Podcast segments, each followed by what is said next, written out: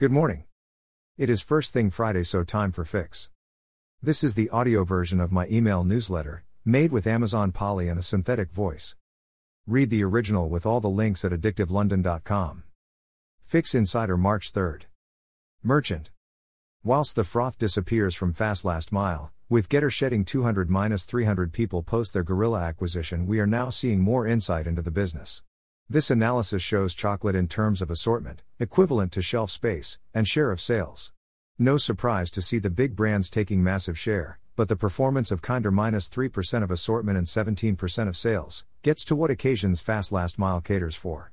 Treats and necessities? The big players see the attraction in speeding up delivery, with Amazon expanding same day sales with a new category of fulfillment centers, called same day sites. These small sites sound similar to the new sortation centers from Target, although their focus is next day delivery. The attraction of e commerce is infinite shelf space, but getting listed within these smaller sites, and the fast last mile players, is a new hurdle for brands, and I believe we will see investments in merchant media being used to throttle access. If you can't show sell through, you risk being replaced by a competitor, so makes those ads work. That means getting the creative right too, as this pet food ad shows you can make a real impact. There is no reason the power law of creative being 70% of ad effectiveness doesn't work in merchant media. But no one is, yet, taking it very seriously. The Guardian take a gloomy look at the latest Ocado results, noting their capacity in the UK is well ahead of demand. Could that signal a drive to steal customers from the competition? Rivalry between the UK supermarkets is back to price again. Could Ocado add another dimension and instigate some aggressive customer acquisition strategies? As I have covered before, merchant media is truly global. Some friends are working with a top Turkish retailer, and one is talking at a Sydney event on the topic this week. A few months back, I spoke with the Latam e-commerce Gant Mercado Libres and was blown away by their innovation and execution. Their latest results are impressive, and the contribution of Mercado ads was noted. Shopify have shared their new program of product updates, over 100 new tools to help their merchants sell more. One that stands out is their Chat GPT powered shopping assistant. We'll be watching to see how this develops. Klarna posts $1 billion annual loss, its largest ever, sifted. AR. Much of the energy around Meta and its hardware ambitions has seemed to be VR focused, even as most of the competition pushed into AR. Meta admitted that the current Quest is struggling to keep new users engaged, and at a Meta event this week, we saw that they are very focused on R2 and have an impressive set of products launching imminently. This year we will see the smart glasses launched in 2021 updated and a third generation is planned for 2025.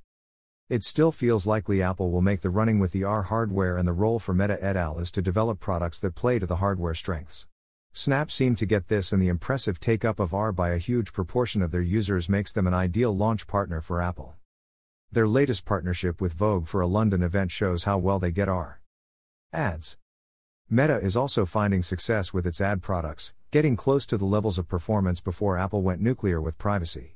Using AI and its own first party data, Facebook has replaced targeting users based on gleaned interests and instead creates multiple ads to see what works. But the FT finds some brands fear they are being forced to relinquish too much control to the social media platform. But others are seeing great success. David Herman, president of Herman Digital, a media buying agency, estimated that the revenue earned for each dollar spent on advertising by his clients was 20 to 30% higher on Advantage Plus than other campaigns on Meta not run through this tool. Pretty much out of the gate, those campaigns started to outperform any business as usual campaigns, he said. Clearly, Meta has the opportunity to use the latest developments in AI to keep improving performance. And they are also taking marketing mix models very seriously, as this good thread shows. I mentioned last week that ISBA was returning to the opaque word of programmatic and it triggered some interesting conversations. I shared the latest ISBA paper with a couple of people and someone pointed me to this interesting response from Kepler suggesting a new role for agencies. Where agencies have the opportunity to step up is by providing technical support to advertisers when it comes to better visibility of how budgets are allocated, and spend and fees across all partners and vendors, as well as analyzing data. With the move from cookies to a reliance on first party data modeling, Advertisers want the ability to have access to data to optimize campaigns and improve performance, but the reality is few have the skills needed to deal with the complexity of data analysis required. Understanding the role agencies have and can have, especially as marketers talk up in housing, is crucial. I did a project for a major drinks company and found that whilst in housing was not that practical, brands can take much more control by employing specialists rather than a generalist agency. A goodbye story on one time adtech giant MediaMath highlights the danger of underestimating agencies. The trade desk focused on partnering with agencies whilst MediaMath sought to disintermediate them by going direct to brands. Just one of those firms is now a Wall Street success story. TikTok. Now Canada has copied the EU and banned TikTok being used on government devices. The topic came up on one of the BBC News at 10 shows too. And the leak of WhatsApp messages from Matt Hancock show how the use of personal phones by politicians is a security problem. Well demonstrated by one Tory who had somehow deleted all his messages related to PPE. How disappointed he must be. The workaround being explored by TikTok in the US is being discussed with Apple and Google to see if it meets all the App Store rules. I can't see this going away, but unless you apply it to all Chinese apps, it makes little sense. The new time limit for teens announced by TikTok sounds good, but can it be enforced? More worrying is their new face filter, it can't be good for users' self esteem. But TikTok still drives culture, now Chipotle respond to a TikTok trend with a new quesadilla option. AI. Much of the problems with programmatic was the choice of whether to use it for efficiency or effectiveness. Most went for efficiency, buying lots of cheap ads quickly with little thought for impact or the baggage of fraud and brand safety. Few focused on improving effectiveness, although 10 plus years and that is changing. We see a similar adoption with AI, lots of focus on doing things quicker and cheaper, but not too much on doing things better, yet. The agency world has been quick to talk about the tech, with WPP claiming it will drive growth. It is fundamental to WPP's business in the future, said Read, who added that he had tried the Microsoft backed AI powered search tool ChatGPT. I would say that it has helped us win new business. We have been investing in it for a number of years. AdExchanger looks at how both media and creative agencies are being changed with insight from some smart agency people.